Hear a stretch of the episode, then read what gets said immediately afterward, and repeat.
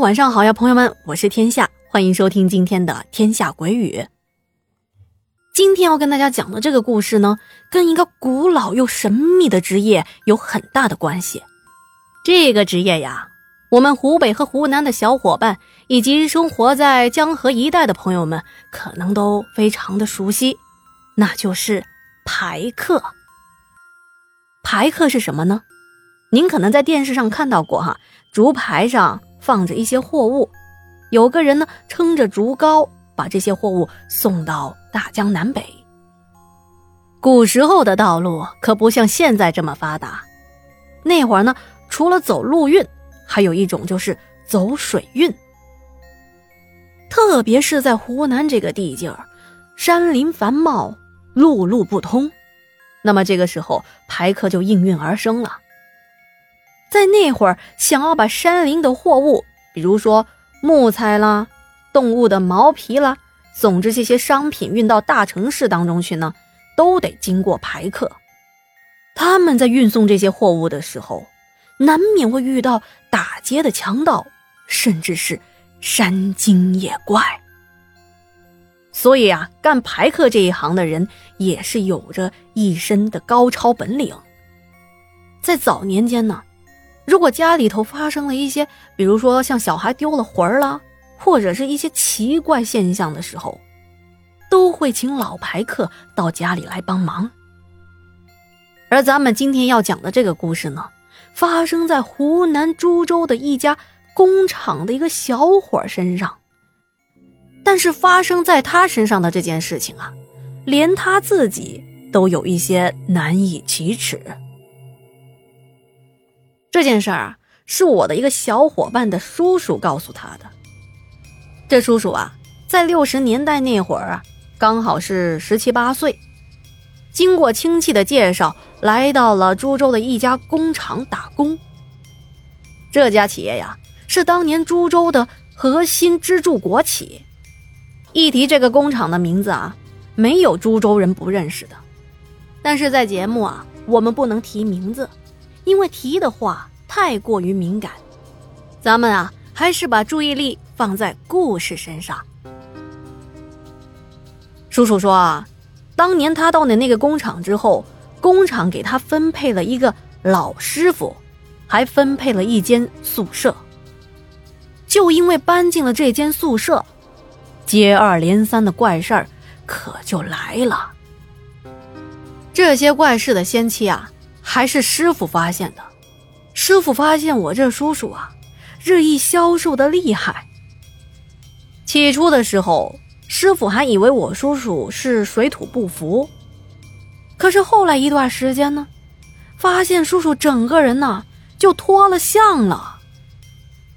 到这会儿啊，师傅实在是忍不住了，便询问起了徒弟。其实我叔叔也知道是怎么回事。可是这件事情啊，他不好意思说，所以啊，一直隐瞒着师傅。师傅只要每次一提到这件事儿，我叔叔总是闭口不提。直到有一天，我叔叔连床都下不了，师傅也纳了闷儿了，说：“徒弟今天怎么没来上班呢？”到徒弟宿舍一看，我的天哪，怎么成这个样子了？在师傅的逼问下，徒弟才支支吾吾的说出了实情。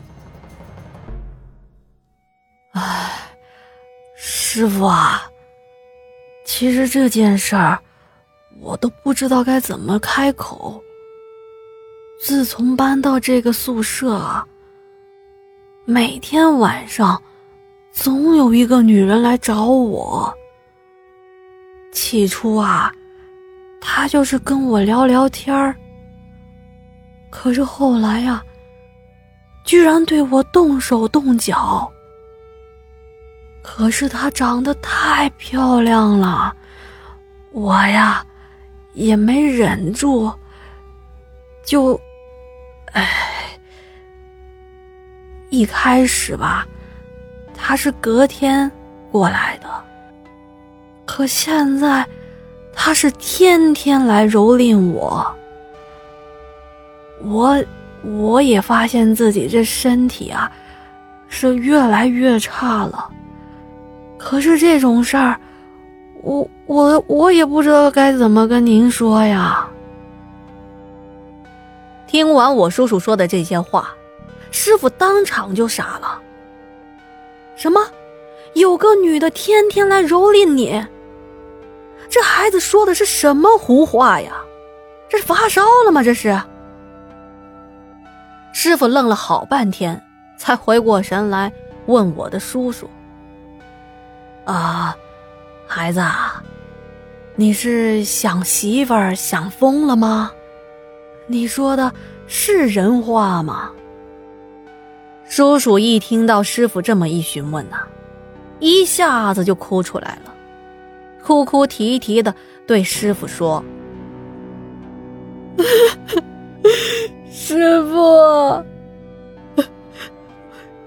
一开始我真以为她是个姑娘，可是最近我我才发现她不是人，因为每次她来啊，连门都不用开的，也也不知道怎么的就到我房间来了。师傅，我怕呀！救救我呀，师傅！我不知道该怎么办啊！师傅是一边听着叔叔哭着说完的这件事情，他这才恍然大悟：我这徒弟啊，原来是撞了鬼了。可是他又一想，来了工厂这么久的时间了，也没遇到过工厂发生什么怪事儿啊！哎呀，这可怎么办呢？他也不知道该如何处理这件事情。这一天呢，师傅也是没办法，除了留下给徒弟带着这些吃的，只能是垂头丧气的走了。回到家之后。师傅一直是满脑子都在想这件事情。后来他决定跑到工厂旁边的象棋摊位上问问那些老工友，说不定他们有办法。没想到这一去啊，还真的有了结果。这下子啊，我们的故事中的男主角就要正式登场了。接下来登场的男主角呀。就是我们前面提到的老牌客，这位神人就是前两天下棋的老工人给介绍的。师傅跟老牌客见面的这一天，大老远的看见他，哎呦我的天哪，这人呢实在是与众不同啊！这个人身高不足一米六，全身的筋骨，而且皮肤啊晒得黝黑。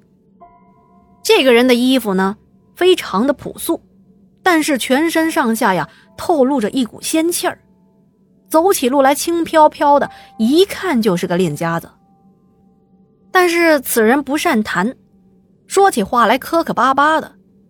师傅还没说几句呢，他就让他领着去看他的徒弟。师傅当时也是很紧张，哆哆嗦嗦的带着排客就来到了徒弟的家里。可是还没等走进屋里，老排客就站在了屋门口，不动了。